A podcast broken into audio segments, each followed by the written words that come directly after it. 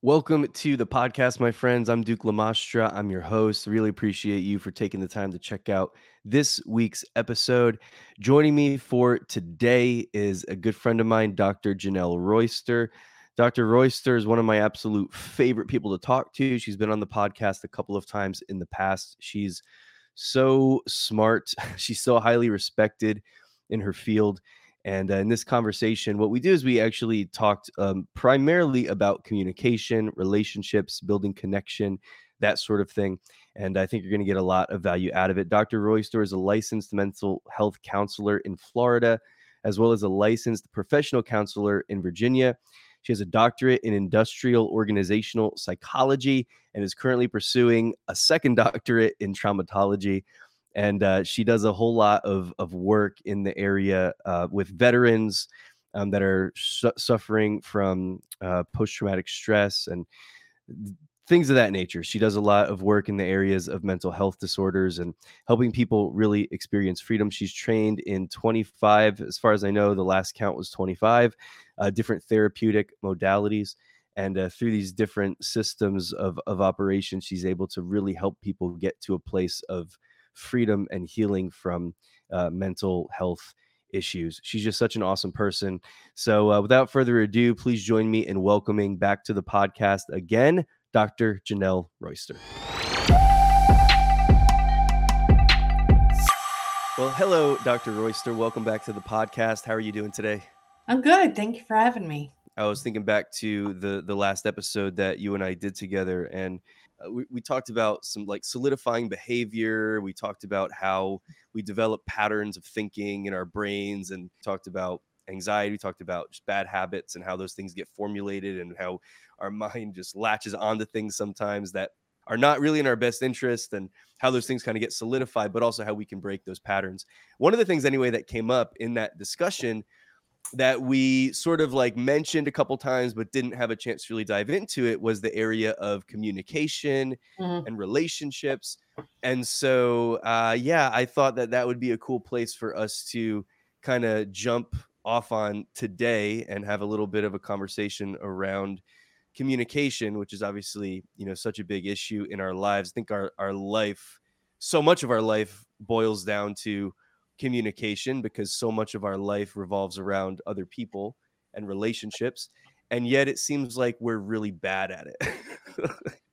Like it's such a big part of what we do and we're not very good at communication. Well somebody like you is probably good at communication oh, because you kind of understand yeah okay you well, get your feelings in the moment and you say things that you really don't mean or don't want to say but you mm. kind of fly off the handle because it, you know the challenge with having social media and us having access to the world uh, is we we can hide behind a typewriter.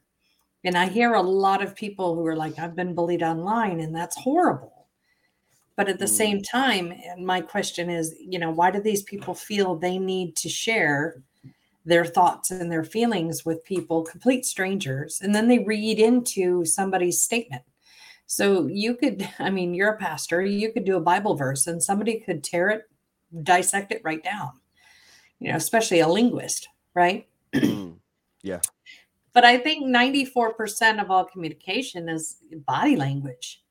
You know, when we really? posture and we stand the way we do, absolutely. Because if you mm. are at a, a gathering, like a cookout or a barbecue or, you know, a party or whatever, and you're kind of scanning the room, you're looking for somebody who is open and receptive to receiving communication.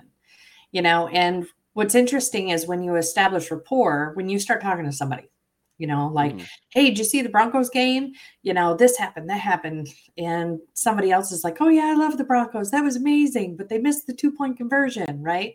I had this mm. conversation today at the post office of all places.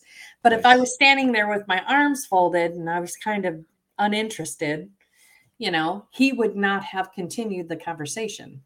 And what's interesting is I was True. mailing out crochet items because I have a second business, right? So I'm always crocheting stuff. I make makeup bags and face scrubbies. And so I popped up on my Facebook page and I found a couple of my albums where I crocheted and I, I had made a queen size Dallas Cowboys blanket. And he said, Okay, how much for a king size? So I gave him a price and I actually sold a blanket at the post office. but that's, yeah, that's, awesome. that's, what you do with communication. If I would have been standoffish or if I wouldn't have communicated effectively or engaged him in conversation, I never would have sold a blanket, mm. right?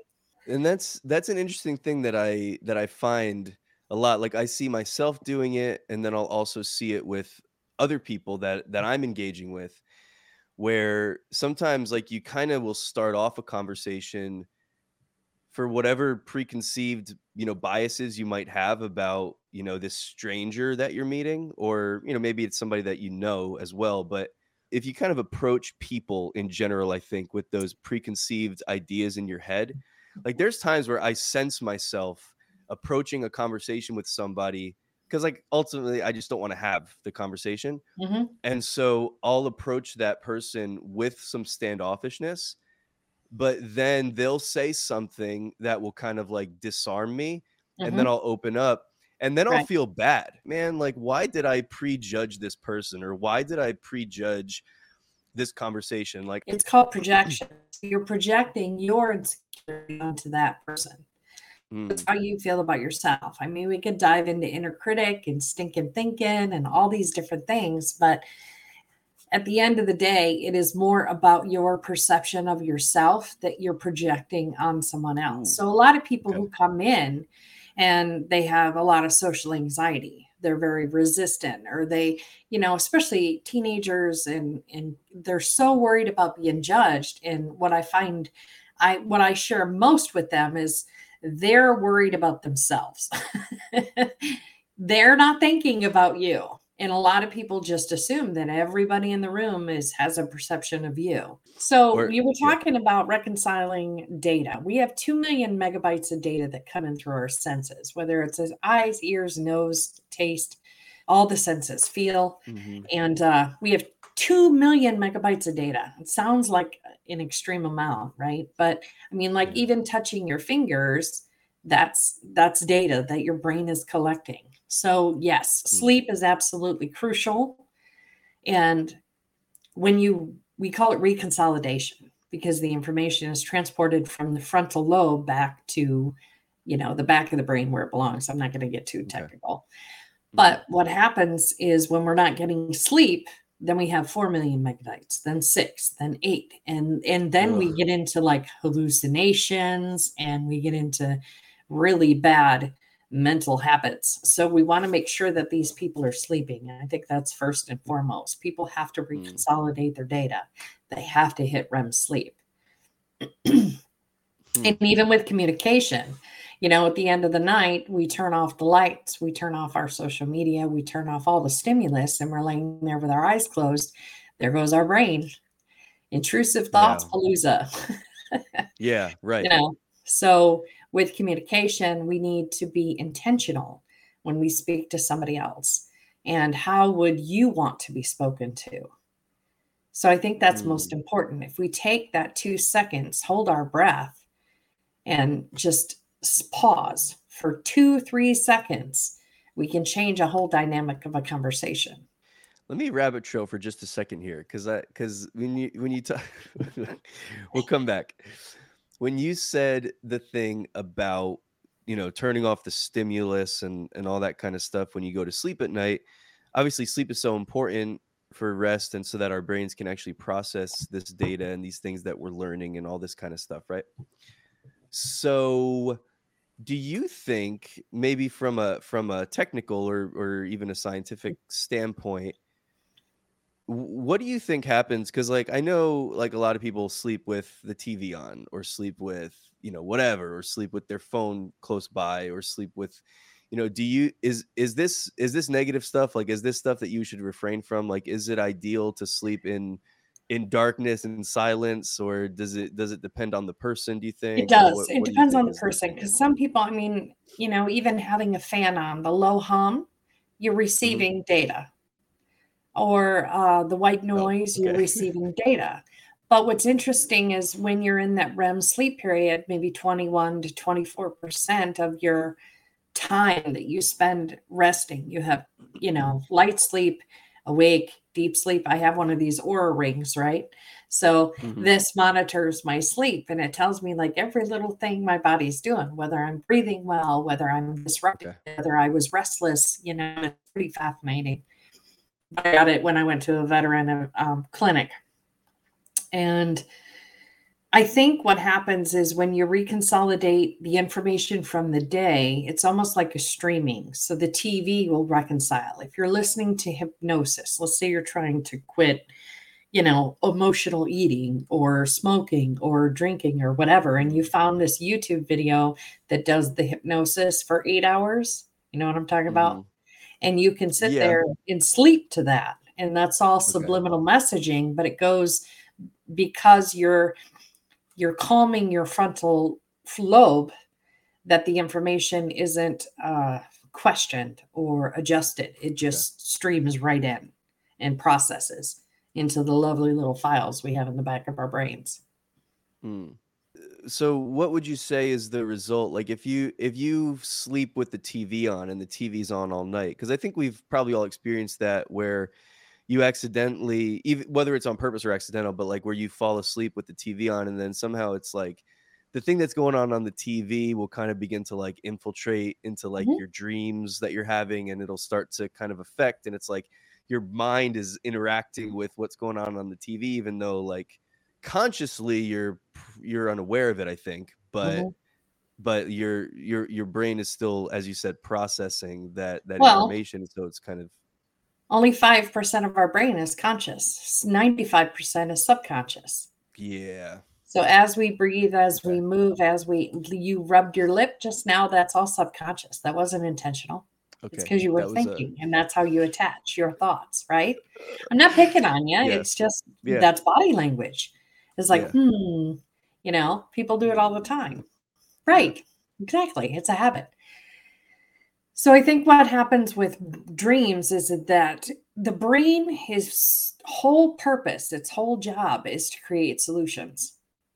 And that's why I mm, focus so okay. much on trauma work is because the brain, I created a protocol protocol that dis, disconnects those emotions from those traumatic events. And in mm. doing that, I've learned that the subconscious is extremely powerful and it does override the frontal lobe. So when the dreams come back into the frontal lobe, then the frontal lobe is trying to process that. And people who overthink, I call it stinking thinking, people with anxiety, they are stressing about the future or the past. They're not stressing about laying in bed with their eyes closed. They're hyper focused on trying to control an event in the future or trying to fix an event in the past because the mm. brain doesn't have a solution to predict anything, right? Wow. So it's I got to do this thing tomorrow and I got to figure out how to pay this bill and I'm going to do this and this and then they they stay up all night, which makes things worse because now they have 4 million megabytes data to process oh, no. the next night, right? Yeah. But people don't understand that, you know, anxiety, worry, and worrying about things that you can't change is like a rocking chair. You're not going to go anywhere. What actually happens there when there's that buildup from you know two million to four million? Like what, and then you actually do finally get a, a night's sleep. Like what actually happens there? They crash, crash hard. Okay. So they can't reconsolidate anything, and then they're adding to the data, and they're adding and adding and adding, which affects your frontal lobe, your consciousness and then you are bringing in what happened yesterday and the day before to today instead of mm. the reset that you so badly require. But back to mm. communication, it's all about effective and intentional conversation. So the challenge is is keeping your emotions in check when somebody says something that may either trigger you because it's the brain goes to same similar. So it hypothetically speaking, and this is terrible, but if I was molested as a child and you were talking mm. about uh, you know, the whole thing that they have going on now, like people that are, uh, what is it, minor attracted persons. Yep. I'm going yep. to react, right? I'm going to react mm-hmm. and I'm going to react with some serious emotion, whether it's anger or sadness, but I'm not going to be thinking about communicating effectively with you at that point. mm, I'm going to lash out. Right. Gotcha. Because that same similar, that's a trigger for me, hypothetically. And so what we do is we get triggered. Um, all of us have endured some sort of trauma. I mean, COVID was trauma for a lot of people. And so when they're having communications, it's like they almost forgot how to socialize. And we're just now mm-hmm. getting back into that groove. That's going to take us a moment because we got settled into ourselves. Yeah, for sure. Yeah. What do you, what do you think is the, the impact of that? Because it was for, for a while, it was like, not everybody, but for a lot of people, it was seeing a friend and you know, maybe you used to hug this person every time you saw them, but then you mm-hmm. didn't. Or, you know, like I could bring it to the church level. It's like the, the same thing. It's like we used to greet each other in a more affectionate way, in a yes. more close way, in a more personal way. And then for a period of time, whether it was because I didn't feel comfortable or because I didn't know if they felt comfortable or not, or whatever. And so we kind of built up distance in in relationships like distance in terms of you know we didn't see a lot of people for a long time in right. the actual lockdowns. There's some trepidation with the physical mm-hmm. affection. Mm-hmm. Yeah, and yeah. I. What's also interesting is there's a lot of data out there now that 40 per, 41% of the country is actually diagnosed with a mental health illness now. 41%? Yeah. Whoa. Yeah, it's insane. because we are social animals. We are not supposed to be confined like that. 41% is a big number. yes. And I know there's a lot of people who need treatment who aren't seeking treatment. I mean, I work with first responders, active duty, and, you know, veterans pretty religiously now and their families. And uh, yeah, most of them have not the I'm the first person they've ever seen.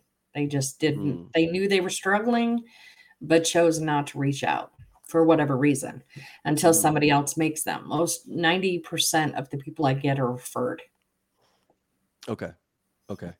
So I don't know how accurate that is, hmm. but I can see it. I can see the mm-hmm. depression. Mm-hmm. You know, we are, like you said, you know, people are starting to go back to church, but they feel that anxiety like, oh, should I hug him? Should I not? Are they going to be comfortable? Are they going to reject me? And then, boom, you mm-hmm. got this stinking thinking again, where somebody who you wouldn't even hesitate to hug three years ago, you're now going, are you comfortable? Is it okay? You know, and yeah. then they're like, no, I'm not really comfortable. Like in the, in the the presentation this morning, there were three people that were wearing masks. Uh-huh. And of course, they sat in the back and asked questions, and I'm like, drag race. So I'm like, oh, I can't hear you. You know, so I needed them to come sure. forward. But like that's their preference, and you respect that, but it's just interesting to still see. Mm-hmm. Yeah, and then it, it also seems like there's a lot of uh, disconnection, and this might just be the social media component of it, and the fact that we're more we're more quote unquote connected via social media, meaning that we're mm-hmm. able to see a lot things more than what we would see 20 years ago. Like we were kind of more in our own world in our own bubble you know local news like you know just kind of like the the the, the exposure the is alarming to, to, me exactly yeah, the yeah, exposure sure. is very alarming. I think it's just way, way, way too much.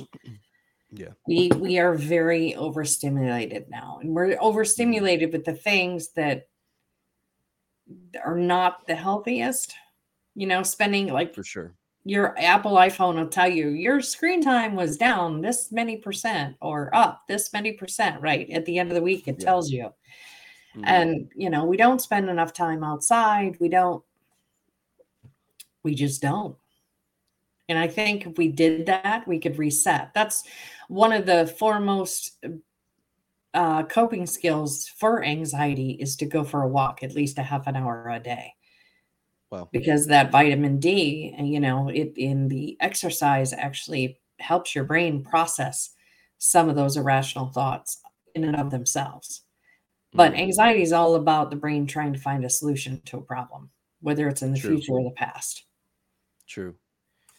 Yeah, no, that's really, really good. I, I think that I mean, just from personal, just anecdotal, you know, experience of like feeling whatever, feeling crappy, feeling anxious, feeling depressed, whatever, and like kind of getting myself up to, you know, just get out and go for mm-hmm. a run or go for a walk or go for a bike ride or to do something like that's definitely it's it's definitely helpful it definitely does something it's like this is almost counterintuitive to how i feel right now and i think it's kind of like sometimes you need to push against that thing that you're feeling and but you said it's actually like when you do that it kind of it puts you in a state where it actually helps your mind to process it's, it resets your nervous system hmm. not necessarily the sun just being outside with the you know the elements the wind and the you know, the sun or the clouds or whatever, just being outside resets your system. Mm-hmm. Like you should get out at least 30 minutes a day. Yeah. And I, this is something that I, that I brought up. Um, see if I think this connects to what we're talking about. Something that I brought up recently, and I brought it up on a podcast. We're also disconnected, I think, from one another in terms of the way that we're receiving information. Mm-hmm. Because everything is so just for example this is a small example of what i'm gonna of what i'm talking about here like almost nobody is waiting until you know 8 p.m on tuesday night to watch their favorite tv show right like streaming. most people are streaming they're mm-hmm. watching it whenever they want or they're binge watching an entire season of something or they're dvring it and watching it you know weeks later or whatever and so even when we're into the same things, like if I have friends at work or f- friends at school or whatever, and like we're into the same kind of stuff, there's a other than you know maybe sports, sporting events and things like that that usually are watched live. But it's the it's this thing of like we're getting different like we're getting our news at different rates. Um, we're because we're getting it from different sources, different locations. Like I can go and get news whenever I want. Right. You know, I'm getting like I'm again like watching the the show whenever I so like it's like even the the the rate at which we're getting the information that's already out there in the world, we're receiving it differently. So I'm getting things maybe earlier or later than than you are or than the other people. Well, you're definitely life. getting it earlier than I am because I, I barely watch the news and people are like, "Did you hear what happened?" I'm like, "No." Uh, no. Yeah. But I do, you know, like I'm part of some of the police department's response teams for crisis. Mm. So, you know, I may know a lot about a specific um, situation or a specific call way before you ever hear about it, you know, because I'm involved with some of the officers who responded to a pretty bad call or something. Mm-hmm. Right. Yeah. There's a couple of them where I'm at now. And it's like, whew, didn't you yeah. hear about that? And they're like, not till Tuesday, you know. Mm. So it depends. It depends on what it is, but for the most part, like the if you were watching the national news, you'd know everything before me. Right. I just that's a lot of information. And I, you know, I work with a lot of people and I'd much prefer to do a session as opposed to sit here and listen to somebody give me their perspective yeah. on an event. It's like just the facts. I, I, there's a movie. I wish where he says just the facts, or just the facts. You yep. know, like that's all I want. You know. I wish it wasn't. I, I wish. I wish it was just the facts. Yeah, it's hard to it's hard to get just the facts these days. It's very difficult. Or it's hard to know. It's hard to know. It's just hard to know if, if you know if what you're getting is is real or but accurate. also that there's a lot of yeah, if, if it's accurate, if it's uh, but then also if it's you know opinion, conjecture, whatever. Like it's just it's just hard to know, you know, what we're getting today. That's that's part of it. I think that that is something else that lends to a lot of anxiety and a lot of mm-hmm. uncertainty mm-hmm. and a lot of stuff that a lot of people walk around with. The other thing is like because we're able to hear everything, like you're able, like you know about the the stuff that's going on if you want to, right? Like not every not everybody does. But like if you want to know, I mean, you can know about the local stuff, you can know about the stuff that's going on in California, stuff that's going on in Shanghai, like you can Instant know about access, like yes. all this stuff. And so much of the news and the media like is because they're reporting on things like so much of it is like negative stuff. Like this is the negative stuff that's happening in the world and then depending on you know what news outlet you go to like if you go to one of the mainstream media outlets like it's going to be biased in mm-hmm. one way or another and so because it's going to cater to their their base right of yes. the people that are listening to them so if you're listening to if you're on you know cnn as opposed to fox news or whatever like you're going to get a different thing that skews a different direction and so there's kind of all this like just stuff that i think is you know if you want to go down those those rabbit holes and you want to consume your mind and consume your time with these things then it can really lead to a whole lot of worry and anxiety and frustration and all these things and then as you said before like people get behind these keyboards and they're able to like say things that they wouldn't say to somebody in person in person absolutely not, not because there'd be real relationships yeah. right there would be consequence to those statements if they were in mm. person yeah. Especially, you know, I mean, I'm sorry, I'm old school. I said some stupid sideways stuff like that. I'd probably get popped, right? Backhanded because you don't talk like that to other people. So, absolutely. And the instant gratification, too. I think, you know, I, I had to wait to go to school to show off my new dress and get my validation and my words of affirmation. Whereas now mm. you just post a selfie and you got 500 people saying how great you look.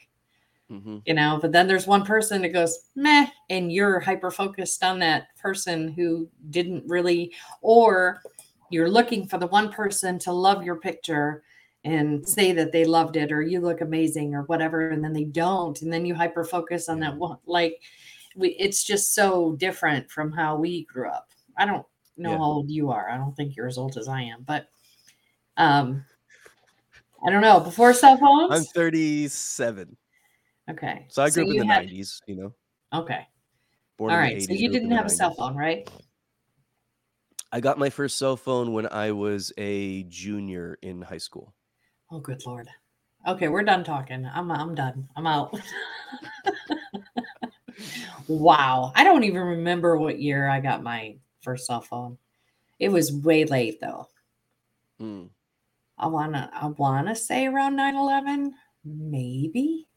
Probably, yeah. I mean, well, because mine was so. I mean, I was uh 9-11, I was a sophomore in high school, so Okay. like, you So know, maybe I did get the one. I had Nextel. I remember that little flip phone Nextel, yeah, where you had to push the M N O to get to O. yep.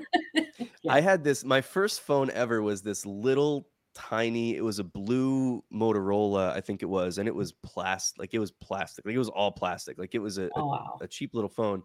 I liked it because it was so small. Like back then, that was when phones had gone, they were really big, obviously, and then they had gone to where they were making them as tiny as possible. Like they had the Razrs and they had like they were making them as small as possible. And it was like it seemed like the smaller your phone was, the cooler it was. Yeah. And then when they created the uh, you know, when they started making touchscreens, now it's the opposite. It's like you want your Well, that's because we're blind now because we've been staring Yeah. at phones Ugh. for 20 years. Uh, Yeah, mine was Nextel. It was yellow and black. you could Nice. throw it across the Yellow room and it didn't break. You know. Yeah. Now No, you set it down, the screen up. cracks. Especially especially iPhones. Yeah, but it, but it definitely just it just seems like there's so much of the way that we're like engaging with with people today is just very like it's it's very disconnected. And and as you were talking there about how you know that ins that delayed gratification thing, the instant gratification of being able to just like post things online.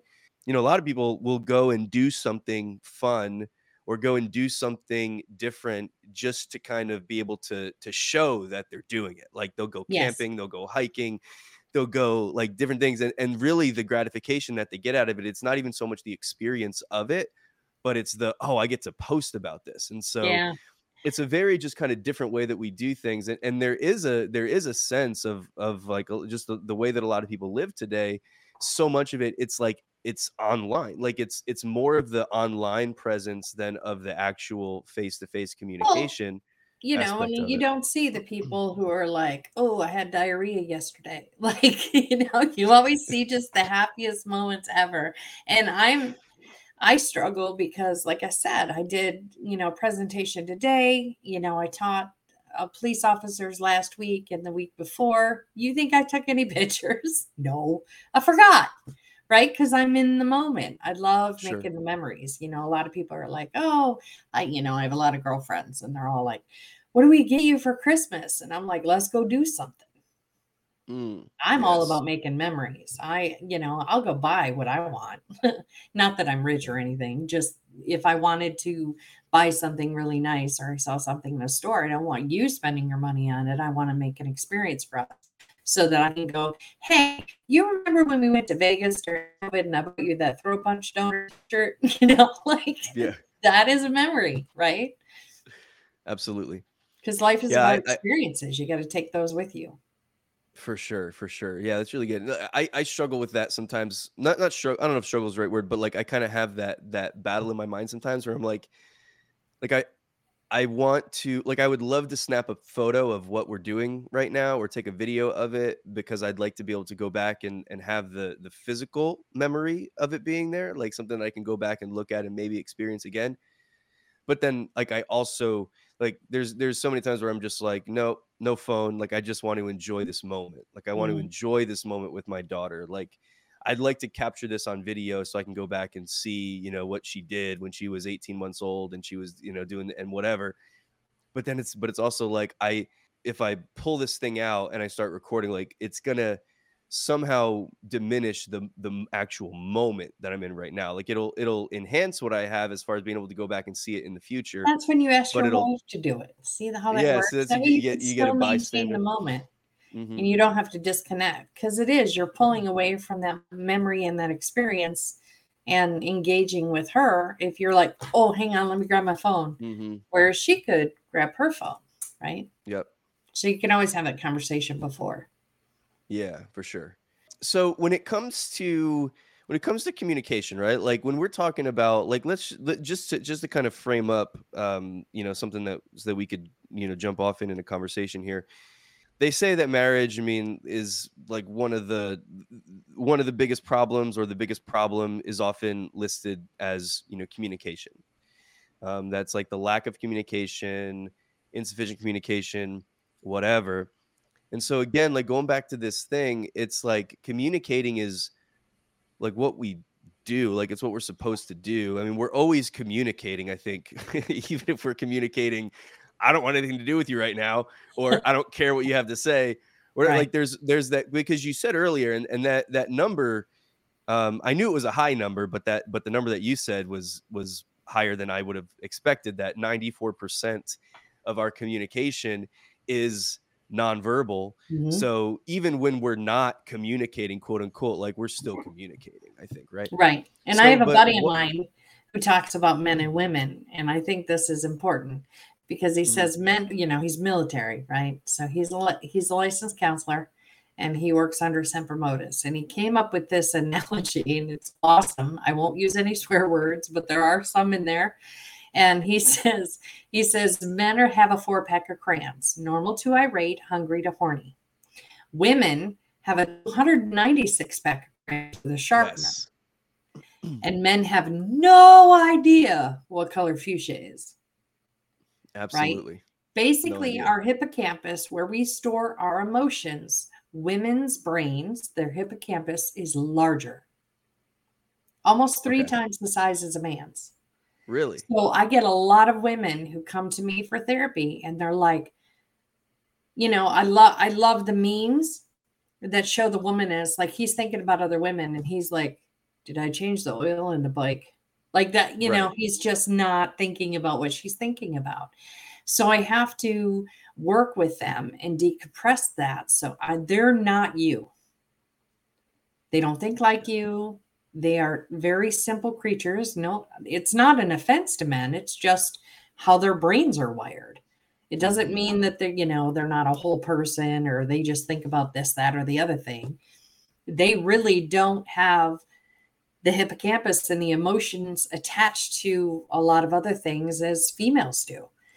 So I said that to say this when individuals are thinking about getting married, they're sitting in that 90 day honeymoon phase, they mm-hmm. don't get marriage counseling or pre marriage counseling so that they can learn what their love languages are, so that they can learn how to communicate in, in the times of struggle So that if he's ha- like Brene Brown, she's wonderful. You know who she is, right? Uh, no, maybe. So she's a clinical me. researcher. Oh, she's amazing. She's a clinical researcher, and I love the way she speaks. I love watching her videos and stuff because she's so effective and efficient when she talks. Like she makes her point, she's done. Mm-hmm. Kind of like Simon Sinek for leadership. But she talks okay. about the power of vulnerability. She's wrote written a couple books. She talks about mm-hmm. shame and you know, she just kind of exposes it all because in the 50s and 60s, shame was like this dirty little secret and everybody should feel shameful yeah. and everybody should hide their behaviors. And she's like, oh no, we're not doing that anymore. And that's what I love about her. But she talks about going home to her husband, Steve. And they talk about relationships are never 100%. Like she will walk in the door after a hard day of doing whatever she does, whether it's interviews or studies or whatever. She'll walk in and say, Steve, I got 50%. He's, she hmm. said he, I think she said he's an engineer or something. So when he's working on a project, he comes home and he's like, I only got 10. Yeah. So they know not to come at each other. They know to be kind to each other and they know to keep take that into consideration. Right. So when you have yeah. a partner who speaks all day long, let's say, I mean, I'm sure on Sundays you're a pastor, right? Mm-hmm. So on Sundays, yep. you do your sermon, you're you know, and especially afterward, you're greeting everybody as they come into church. You're doing your ministry, and then you mm-hmm. speak to everybody after because you're the cool kid and everybody wants to come talk to you. Then sure. maybe you yeah. have a fellowship lunch, and then you have dinner. So at the end of your day, when you're trying to settle down and reconsolidate your stimuli from the whole day, mm-hmm. you probably aren't very communicative because you're right. at 10%. Right. And I think people need to take that into consideration. Stop expecting him to be at 90 because you're at 10. Have that conversation. Find out where you're at that evening. And if you don't have that to give, give them grace. Yes. Yes. It's really good. I, I think because because a lot of uh, a lot of couples come together, come into relationships, and they have these uh, incorrect ideas that preconceived notions. Yes. Yeah, preconceived notions that their partner, you know, needs to know what you know what they're thinking it needs to know how to make them feel better it needs to like know all the things and it's like well if he really loved me if he really understood no, no. me or if she really understood me then this would happen it's like it's like no no no like we need we're different like i love the how you said that it's just like you're you're not the same person you're two different people you need to communicate those things that percentage thing is very I can definitely see that being very, very helpful in a relationship to say, hey, like, let's just be honest with each other. Well, numbers I think that that's where a lot of emotions anyway. So if I'm sitting there and I say mm. I'm at 14.3 percent, you're like, whoa, okay, where am I at? you know, yeah. and I I talk all day, so I'm on video all day, or I present, and then you know I have lunch with a bunch of people, mm. and then I come back to my office or whatever, and I see you know I I have clients till 9 30 tonight after this. Mm. It's okay because I had a presentation this morning. So those people need to be seen, right? Yeah. And you know, come 9 30, I got 0.0001. Right. right. right. I don't answer the phone. You know, I'm just like, my sister will call me and go, Love you, talk to you tomorrow. I'm done. She knows what that means, you know.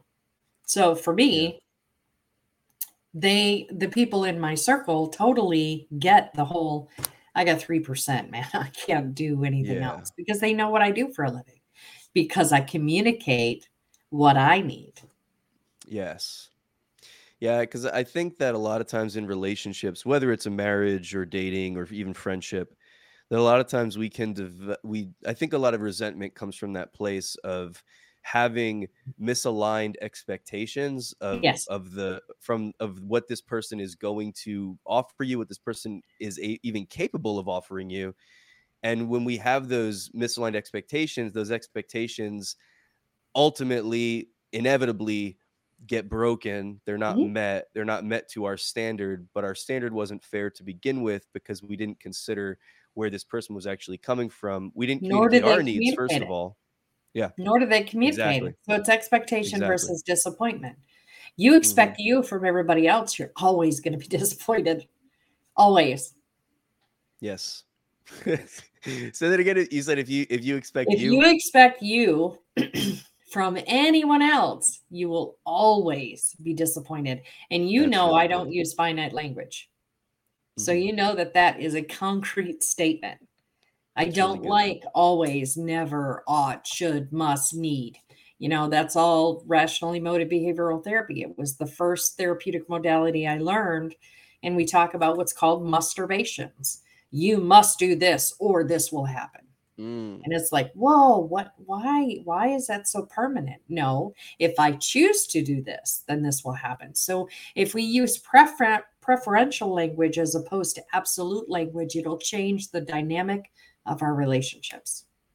Yes, that's so good. One of the things that we we see as some of the the principal problems in marriages that lead to divorce, you know, they always say sex, money, they'll list commitment and they'll but list sex communication. is communication. Exactly. Yeah, that's exactly where I was going. I'm like, yeah, I think I think I think communication covers all of it because if we're communicating properly about sex, if we're communicating properly about the finances, if we're actually like talking to each other about these things, and that's where like this is so he here's here's the disconnect in my brain, Dr. R, because it's like it's so simple because it's practical. It's like mm-hmm. just talk about it. Like just say what it is. Like just talk about these things. But the challenge but is why do we have the react? challenge? Yeah. Yeah. Okay. Yeah. So let's let's do that. Yeah. Because that's the question is like why do we not go there? Same reason we don't walk up to that stranger at a party. We're going to assume it's going to go bad. We're going to assume it's mm. going to mm. be rejected. We're going mm. to assume, which makes an ass out of you and me, right? Absolutely. It's what it mm-hmm. spells. And we don't have the conversation in a controlled manner prior to married. We don't have that mediator. Like I said, if you go through pre, I mean, that's why churches make you go through premarital counseling. It's a thing. it's yeah. very important to be able to have these difficult conversations or have the conversations before it gets difficult you know you two are together you enjoy each other okay well when we get married oh the sex stops why did it stop maybe you stopped doing what you were doing mm-hmm. to create the environment where the other person or the spouse it's either or too i've i've met a mm-hmm. lot that go the other way i'm not gonna you know assume a lot of men traditionally would say you know well she stopped having sex with me after we got married well what did you stop doing that you were mm-hmm. doing before? Did you make her mm-hmm. feel safe? Was it romantic? Did you go out of your way? You know, we have that big old hippocampus. We need to have our emotions in check so that we can do those other things, right? Yeah. Yeah. But men don't yeah. ever, or women, both. I'm, I, I'm telling you, it's it's happened both ways for my clients anyway women have done the same thing. They complain over and over. Well, he just stopped. He doesn't do it anymore. You know, mm. we don't have sex anymore. That's a big thing, usually about three to five years. And it's like, okay, well, what mm-hmm. did you stop doing to create that space for him to want to connect with you in that level? And I think people don't realize that they have some, we have a victim mindset going on too, where everybody else is to blame it started with them stupid participation trophies, man. I tell you what. Yeah. Ooh. So everyone else is to blame for your actions. And, and at one point do we go, I'm responsible. I did that and own it. Because how powerful yeah, is it for you to say that you're sorry and you mean it and you won't do engage in that behavior again? Absolutely. Yeah, because I, th- I think we perpetuate a lot of the problems through our own like selfishness, like through our own being in our own world so like i think that this is what i need and i'm not getting it so you're to blame because you're not giving yes. it to me right yeah but like no that. one ever reflect full holds that mirror up and says okay what am i doing mm-hmm. that is causing this disconnect mm-hmm. no one ever looks at themselves no one is held, held accountable anymore and that's probably an absolute concrete statement too but I, that is the pattern of behaviors when we advance toward the social media, I mean, I can when you talk, I when I talk to people, I always take in that this is their version of the story. Okay. So they're going to have, let's say I'm speaking to a wife, right? And then it's their version. And then the husband shares his version. Or I just get her version because he's not my client, right? I have to kind of find the middle because there is joint responsibility going on. Well, he did this and he did this. Okay. What happened before that? Share mm-hmm. with me the, you know, what happened right before? Well, I said this. Okay. How does that impact his reaction was from something in the past? You know, because I do deal with a lot of uh, wives of veterans and military and police where they're like, that came out of the blue. Did it though? Has this ever mm-hmm. happened before?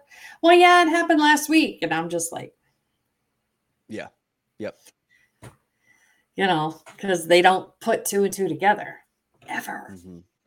because yeah. they're in their own mind. And that's okay too. You know, it's okay to be in their own minds. It's okay to be in that that moment, but that's what I'm there for. I give you that objective perspective. Yes. Yeah, and I'm I'm glad you brought that up because when it comes to so like you, you brought up, you know, this is something that you have a lot of uh, personal involvement with. So the area of, um, you know, law enforcement, mm-hmm. you know, any first responders, military. So it's like uh, because they're they're working in an environment where there's very intense things happening, traumatic things happening regularly. Also, can be very long hours, can be time where, particularly in the military, even more so, where it's like we're not even seeing each other for extended periods of time and this stuff is kind of building up and then it's like i mean in those situations if there's not communication i mean that's why the divorce rate is so high mm-hmm. right i mean in that i mean the divorce rate's high anyway but it's so much higher for people that that work in that in put on a uniform to serve a higher purpose exactly. than themselves yeah and i think yeah. the big thing is when you're deployed you know there there is a lot of hurry up and wait you know especially mm. when they're engaged in in iraq or afghanistan at that sure. time it's like there's a lull where you have two and a half weeks where you're just sitting around chilling or cleaning or you know preparing for this fight that may or may not happen that it does you know and they're communicating with their spouse and their spouse is just raising kids and living life and working and doing all these things independently you know and if the individual that is deployed has some unresolved issues, some insecurity, some things like that, they could just ruminate on the possibilities. Like I said, the brain is trying to mm. solve a problem. Yeah. So it's hyper focused and it's accusing the vows of doing things that are against the vows or doing things that are against, you know, their commitment to each other. But I also think, you know, on top of vows, I think we need to have some sort of marriage is contract Mm. And we don't sit down and have regular, you know, I really, really love pre marriage counseling, right? Yes. Because you can sit down and you can work through some of these things. And if you're from a healthy, wonderful home, you know, and then I'm from a broken home, how well do you think this is going to go? right. Yeah. Yeah. We're just going to be like feeding off, feeding off of each other and not getting what we want. So then we're well, you're like, going to you constantly put out my fires. You're going to spend the rest of your life doing that. Yeah. If if we don't yeah. get what we need initially. And the big thing is a lot of people don't understand that. Well, my love language is this. My love language is physical touch, right? Mm-hmm. But my outward love language is something else. Acts of service could be, right? So you have to take that into consideration. Mm-hmm. Because some people think they just assume that their love language that they want, and most of the men are physical touch, not all, but a lot of them, either physical mm-hmm. touch or quality time. So if I'm buying you a whole bunch of gifts, you're going to be like, what the? Why? Yeah. Yeah. Stop buying me stuff. Then my feelings are hurt because that's my outward love language. Right. Mm-hmm. So it's almost crucial to find out what that is Yes. And there's a lots of, I mean, you can do Myers Briggs, you can do Enneagram, you can do the DISC, you can do all these other lovely tool assessment. Another one is attachment style. I believe Dr. Caps, he's really mm-hmm. good at this. So he talks about the attachment style and temperament. And I love that stuff. I'm not, I've heard of it, but I didn't really uh, engage and find out more and more and more about it uh, until he presented it because it's it is fascinating. If you don't know, if you have an anxious or disorganized attachment style, how do you think that's going to work with somebody who has a secure attachment style? Right. Right. Right. So mm-hmm. hypothetically, because you have a secure attachment style and I have a disorganized one, and we're trying to make a relationship work, and I'm running hot, cold, hot, cold, hot, cold, and you're like, I, I can't function like this. I love her, but she's nuts, right? And it's not, it's her attachment style. And you well, can heal that. Yeah. And, and I think a lot of men feel like, oh, well, she's got mm. daddy issues, but you know, we can work on that, or I'm cool, I can, it'll just bounce off me. It doesn't bounce off you after, you know, a thousand days. Yeah, and it's hard for somebody that doesn't have that attachment style or that temperament to relate. Right. Um, it's particularly when it's very much on the opposite end of the spectrum. Mm-hmm. Um, it's it's very hard for somebody to relate to somebody else when they, when they have no personal history or connection to that type of behavior, that type of thinking, or that type of processing. And I hear so a lot of people who talk about dating and dating online and, oh, she's clingy, she's needy, she's this, that, the other. Well, yes, she's looking for you to fill her love cup. There's a guy called a badass counselor. His name is Sven, uh, and I always watch him. Sven. I get lots Sven's of videos sent to me. Yes, and he he's very direct, and he's always wearing Air Force stuff. I don't know if he was in the Air Force, but he's cool. And he's a life coach, you know, and, and a lot of people, a lot of therapists are like, well, we don't like life coaches. And it's like, why not? They got good, they got good nuggets. Take mm-hmm. them, you know, apply yeah. them to your sessions. Why not? But he yeah. talks about how to fill your own love cup. And, and that is when you know you to the point where you can fill your own love cup, you fill it about three quarters of the way, and then you rely on your partner to fill it the other quarter. It's amazing how well the relationship works then because wow. you both have secure attachment styles. Wow. And you don't need to be needy or clingy because you have already filled your own love cup and you're not searching and desperate for them to do it for you. Come on. And I'm not saying that's bad. I just I'm saying that is. There's a lot of people out there who have been brought up in a mm. certain way where they're missing those core components. And we can go back to Maslow's hierarchy of needs, right? Sure. You know, and if they don't feel safe, yeah. they're obviously not going to get to stage three where it's love and belonging. Hmm. Yeah, so like I I personally like I won't I I won't do a marriage. Like I won't marry somebody unless they've gone through marriage counseling. Whether it's with me or it's with somebody else but it, but as long as like i know that they've gone gone through it and had those difficult conversations. My my senior pastor he does he does something where when he's when he's counseling um, two people in a marriage counseling session he does something where in the first session his goal is to get them to fight. Yeah. and, he, and, he, wants to be able to he wants to see them. Yeah. And so like I've I've uh I've really learned a lot from him in the way that he engages with um with a you know with a couple that wants to get married and walking through the process. But I mean, like I'd say probably 95% of our of our marriage counseling discussions revolve around this area of communication because it's like mm-hmm. whatever we're talking about you know we're gonna have the we're gonna have the session where we're gonna talk about sex we're gonna have the session where we talk about money we're gonna have these sessions but so much of even those sessions is related to like okay how are you guys talking about these things? Right. like, how are you communicating about these things? What are your expectations? And, and what does that look like? and putting those things exactly so your senior pastor talks about, I mean, we call that exposure therapy. Yes. yes. But the marriage is the client, you know. So I get them, and they're pretty late in the game. It's like we're right. on the verge of divorce, and we don't right. want to change anything we're doing, but we want you to change our partner. Uh, honey, I don't have a wand. Yeah. You know? Yeah. Like if I could, nobody would get divorced.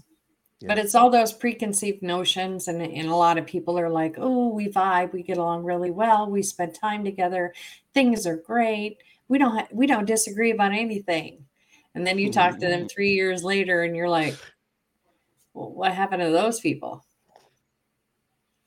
You know, and then you bring kids in the mix, and you're not prepared to be made you you bring kids in the mix and then the kids grow up they go to college and then you end up getting divorced anyway because you were just there for the kids. You know what is that teaching them? Yeah absolutely.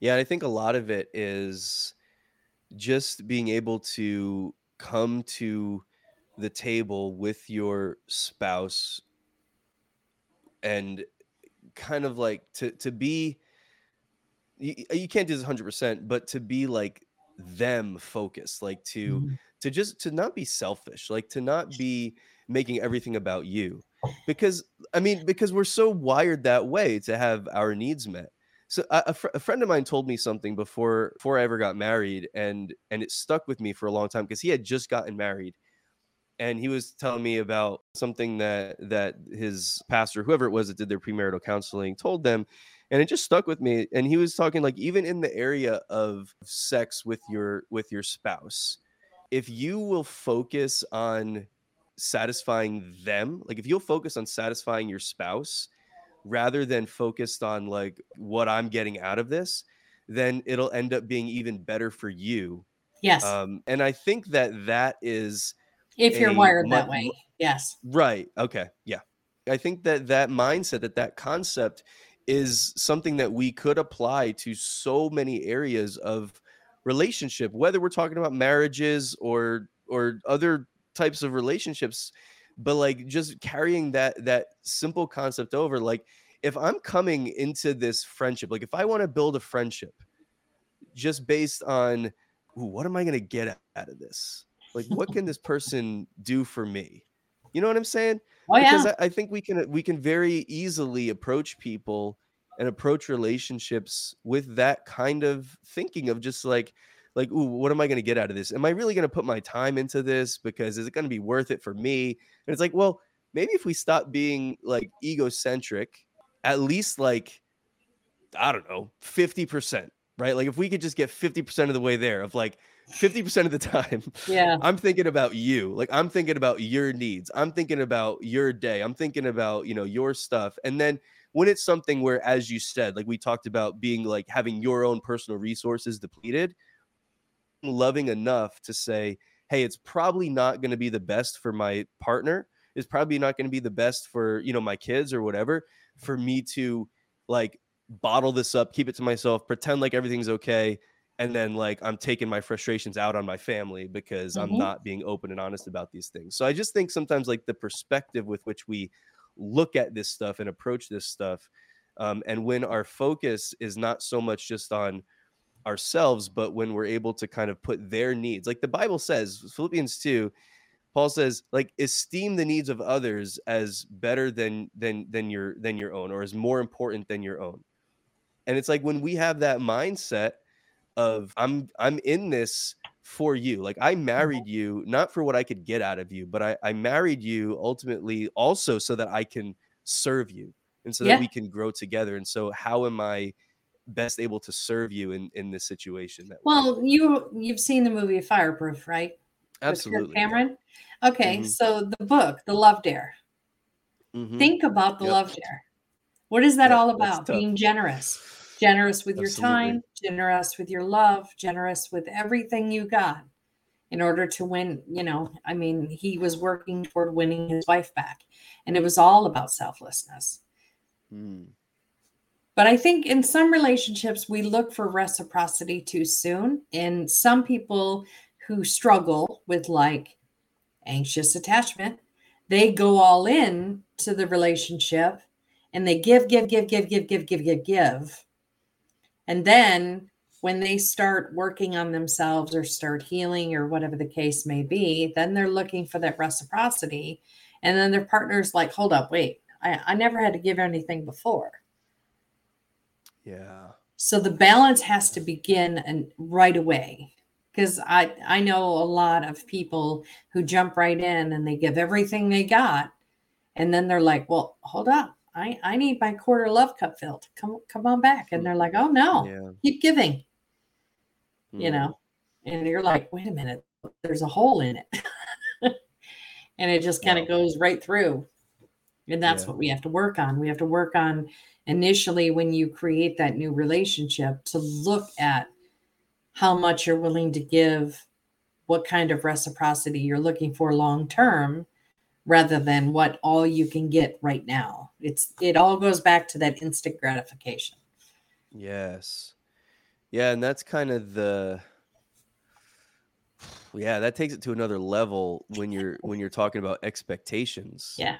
Of like cuz if you don't make it clear up front what it is that you're expecting from each other and then you just start living right and you get used to a certain thing which mm-hmm. could be bad behavior or not necessarily bad but it could just be an unhealthy mix for the whole thing and then it's like you can get to that point at where it's like i don't even know where we are or how to correct this or know, who you are mm-hmm. yeah establishing boundaries I, you know i love that book by boundaries by cloud and townsend Yes. Oh, mm-hmm. when to say yes, when you, yeah.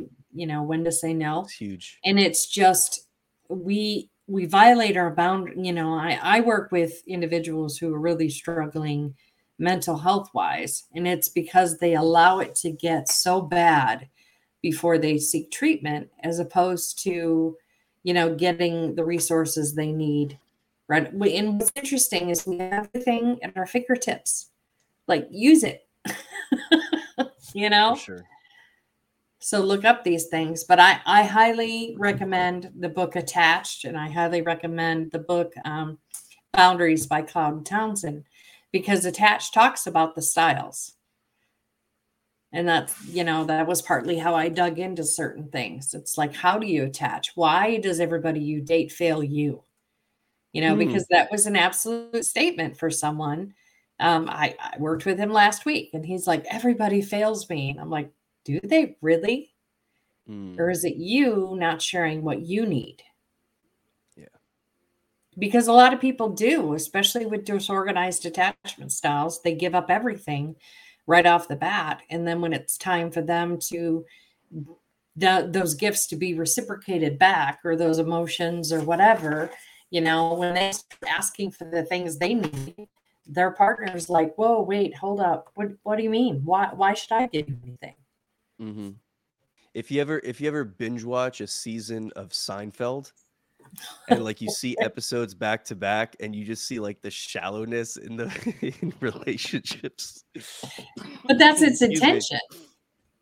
Oh that yeah, for sure, for sure. Of the show. But you see like but this thing, this like just obnoxious reasons for getting out of a relationship with somebody. It's like dude, come on. But yeah. Well, and that was the obnoxious reasons just justify them not wanting to be in a relationship. That's all that is.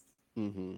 For sure. It's like, oh, well, he brushed his teeth from right to left instead of left to right. I'm not interested. Yeah, we're we're done. like, we're done. What? You hang the but toilet paper the wrong direction. They got to justify it. And I'm like, look, if you just are not interested, it's okay to say that.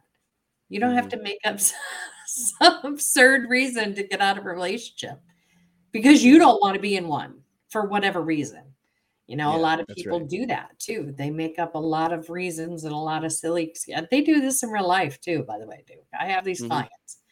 Like they'll come up with some stuff, and I'm like, is that really a reason? yeah, yeah. Would you and give if you know it offhand? Hmm? What'd you say? It's all about communicating. Yeah, absolutely. I was going to ask if you, knew offhand the author of that book attached. Uh, no, I'm sure I could look it up though. No, we could look it up. I have it in my it um, after. I got it in my Audible. And, Amir um, Levine. It's the Amir, new science with Amir. A M I R L E V I N E. Okay. Just so if anybody was you know yeah. listening and wants to check that out. It's got two magnets shaped like a heart on the front, and it says the new science of adult attachment and how it can help you find and keep love. Oh, wow. Wow. Yeah, it's very good. That's beautiful. Well, Dr. R, before we like completely run out of time, what are some ways, even if it's just one way or one or two ways, like what's what's something that we could do so if anybody is listening to this and they find themselves in a position like that in a marriage or in some kind of relational setting struggling with communication whether they realize that was the problem or not maybe mm-hmm. listening mm-hmm. to this they're like oh yeah i guess we're, we're probably just not communicating the right way there, there's something about fighting like when you have fights in a relationship where like at least you're fighting like at least you're engaging like even if it's not the right kind of communication at least right. there's communicating but it's like a really big problem that I've, I've, heard people say this like the bigger problems came when we stopped fighting like when we mm-hmm. just stopped having those dialogues and having those arguments and those disagreements because then it's just kind of like we're just we're it's almost like business transactional type relationship. We're not really even trying to resolve our issues and conflicts anymore and stuff like that. Well the opposite um, of love is not hate it's indifference. Ooh i like that so I think the big thing That's is, why the silent treatment is so obnoxious. well, and like... it allows somebody's, especially someone with a, you know, anxiety, it allows them to overthink and overprocess and possibly assume what you're thinking. They forget it's normal to irate, hungry to horny. They assume it's the 296 peck of crayons. So they go mm-hmm. what I what I call left. They go left. And instead of staying straight on the path and trying to engage and communicate. But they may not have the emotional capacity to have those conversations without a mediator. Okay. So when they realize that there's a disconnect, reach out. Grab a marriage and family yeah. therapist. They're all over the country. LMFT. Mm-hmm. You know, if you're in certain states, I, you know, I have a private practice. I have nine practitioners now.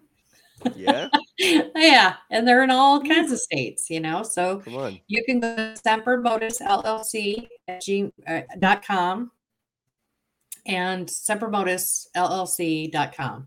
And there's a bunch of providers on there. You fill out the, you know, you read the little bios, find out which one works for you. Mm-hmm. And, uh, you know, you fill out the, the thing and it sends me an email and then I can get you connected to those individuals. Yeah, I appreciate that. Um, yeah, thank you. Yeah, I think that's such a big thing because, like, you know, if, especially when it's gotten to that point where there just isn't communication or where you're really having a hard time. Like, if you find yourself in that place where you're trying, but it's just like something's happening, like there's some kind of like, there's such a major disconnect that you can't either, you know, you feel like you're, you're trying to get your point across. It always ends up in a fight. You're having a hard time getting the other person to understand you. Cause I think that so much of like marriage therapy is like as you said use the word mediator and that's really what it what it's about. It's like like you just need somebody to to help to you know maybe steer or direct your conversation so that you can ultimately communicate with each other effectively. That's what this is all about. Well but everything they feel before you yeah. Yeah everything they feel is attached to emotions right? And mm. it's like charged. That's what I call it, charged. So you have these kind of charged conversations and you're talking about financing. Let's say he likes to gamble on Tuesday nights, poker online, but he spent a mm-hmm. little bit more out of their budget. And she's trying to been talking to him, but he keeps talking about winning. And he has won a couple of times where he's in the black, but not enough to keep going on Tuesday nights.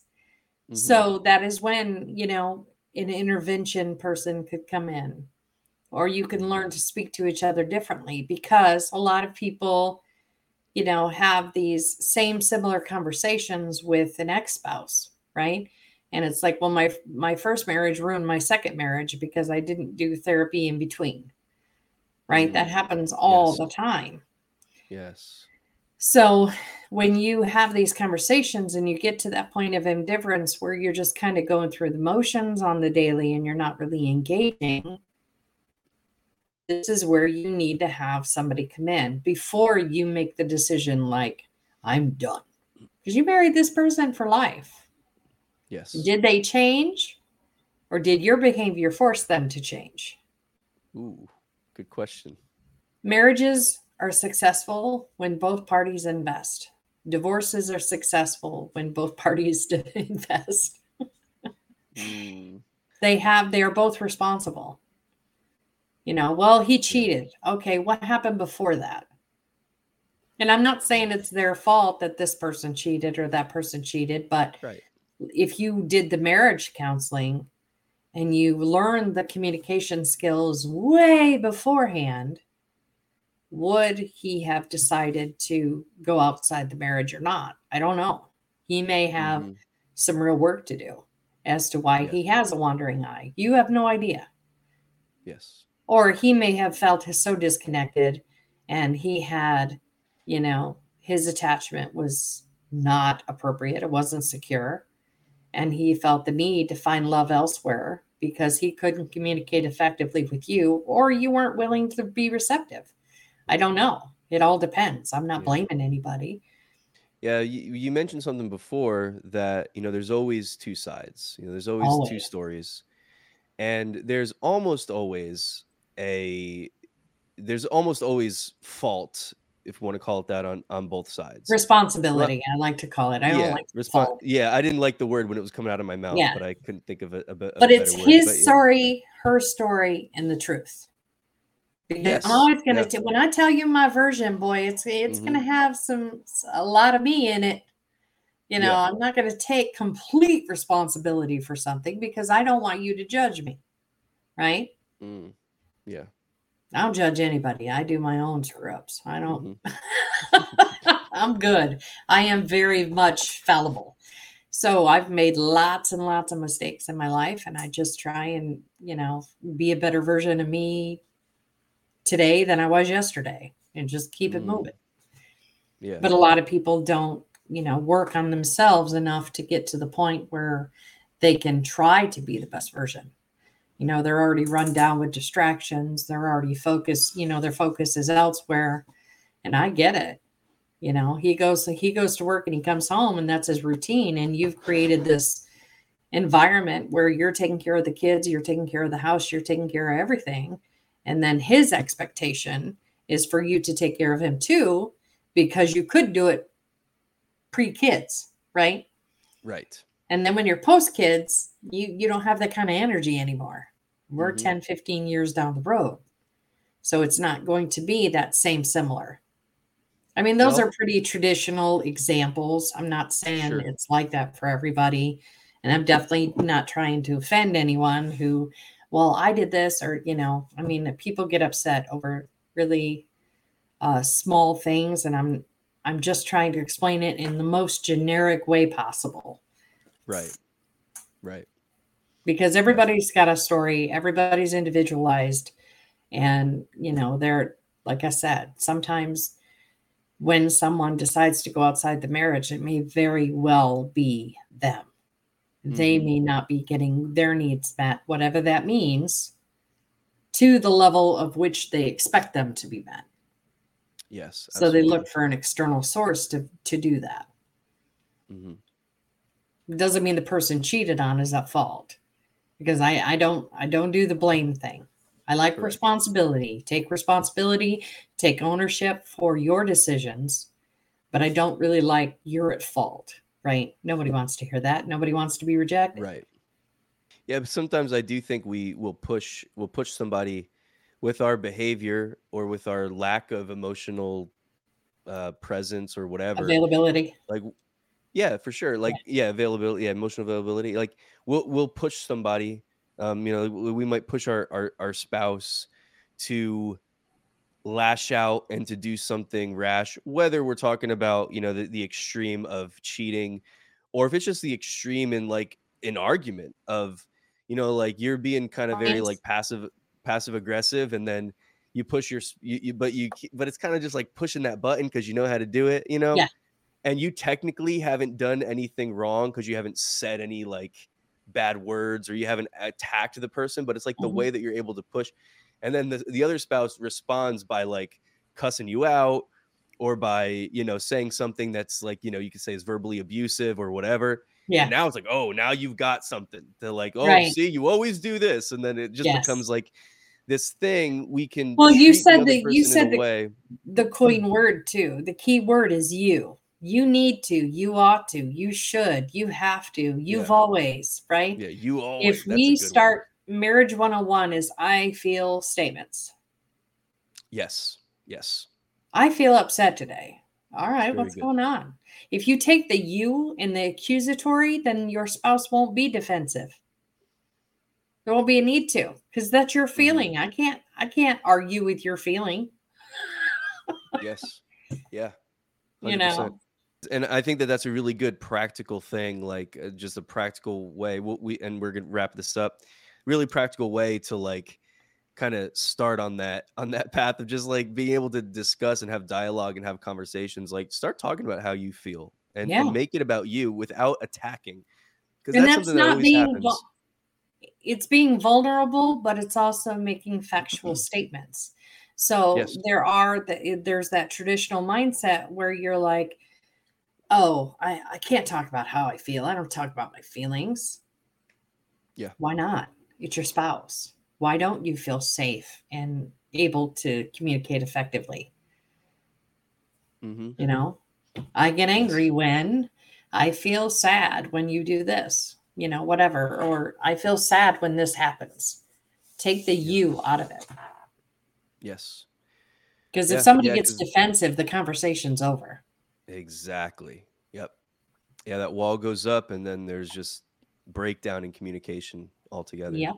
Well, I love talking to you. I could talk to you for days. Thank you. I know. We, I, I, I, yeah, yeah. No, I appreciate you coming on, Dr. Janell Royster. Always appreciate Anytime. your time, and I appreciate the work that you do and everything. So yeah, we'll definitely do it again for sure.